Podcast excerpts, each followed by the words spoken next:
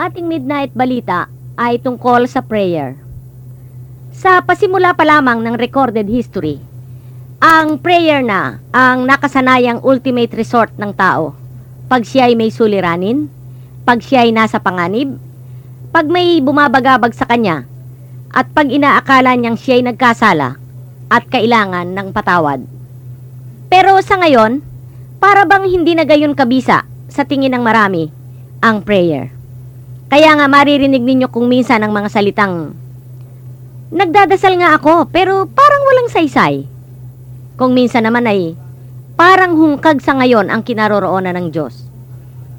Kung minsan, hindi ko matya kung nagdadasal nga ako o hindi.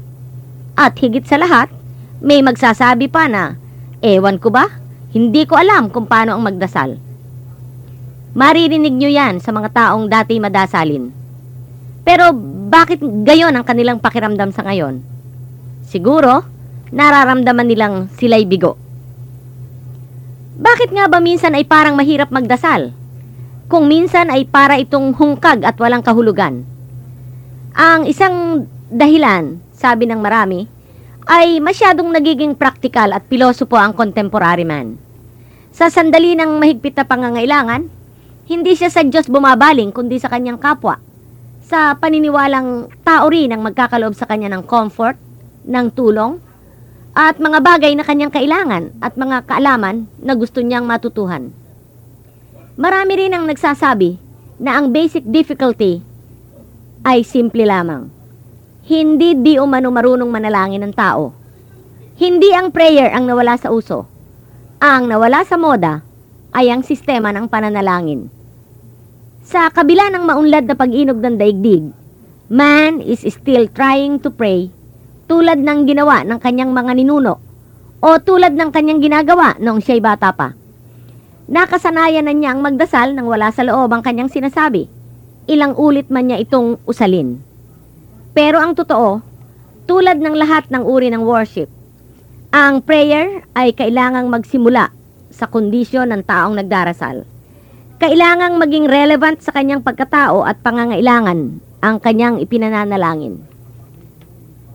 Sa kasalukuyang siglo, 20th century na, pero para bang hindi pa natatagpuan ng tao ang Diyos na kanyang hinahanap. Marahil, ang dapat na niyang gamitin ay mga 20th century ways and means na para niya matagpuan ang Diyos na kanyang hinahanap. Eh ano nga ba ang uri ng prayer that will make sense today? Para magkaroon ng meaning ang isang prayer, kailangang mabuhay ang tao sa tunay na kahulugan ng mga salitang kanyang binibigkas. Sapagkat ang gift of power ay ipinagkakaloob lamang ng dakilang lumikha sa sino mang namumuhay batay lamang sa katotohanan ng kanyang natuklasan at alinsunod sa mga salitang kanyang binibigkas ng buong katapatan. Kailangang magkakatugma ang kanyang paniniwala, ang kanyang kilos, ang kanyang panalangin at mga gawain. Walang labis, walang kulang. Higit sa lahat, ang tamang contemporary prayer ay kailangang binubuo ng taus-pusong pasasalamat para sa buhay na inyong taglay, para sa pagmamahal na inyong nadarama, at sa kaligayahang inyong tinatamasa. The prayer should be a form of thanksgiving that creation is still going on and that we are a part of it. Iyan ang katotohanang dapat maging kabuuan ng inyong pagdarasal.